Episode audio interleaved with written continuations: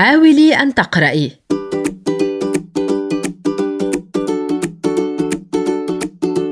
كانت هلا سعيدة جدا وشعرت أن كل ما حولها سعيد. سألتها صديقتها ريم عن سبب سعادتها فأجابتها وهي تبتسم اليوم آخر يوم لنا في المدرسة.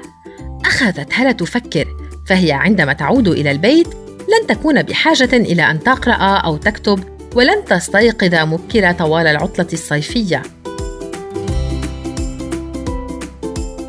وصلت هلا إلى البيت حيث أمها وأباها ثم اتجهت إلى غرفتها. لقد قررت أن تفعل شيئا خطيرا.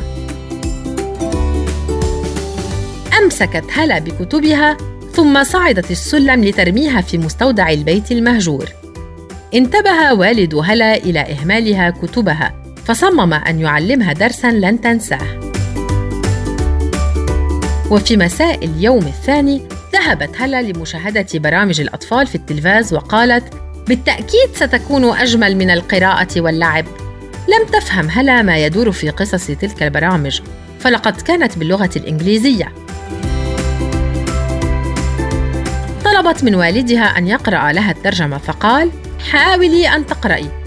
فردت بصوت ضعيف: ولكني لا أعرف القراءة. تناولت هلا بعض القصص الملونة التي فيها صور جميلة. رجت والدها أن يقرأها لها فقال حاولي أن تقرأي. فقالت ولكني لا أعرف القراءة. أحست هلا بالضيق الشديد فهي لا تستطيع أن تعمل شيئا دون القراءة. جلست هلا في غرفتها حزينة وأخذت تبكي وتبكي دخل والد هلا إلى غرفتها وقال لها أرأيت يا هلا ما فائدة الكتب التي لم تهتمي بها وقمت بوضعها في المستودع؟ لم تجب هلا بأي كلمة بل أسرعت إلى المستودع وجمعت كتبها وضمتها إلى صدرها وهي تقول: ما أجمل الحياة مع هذه الكتب الرائعة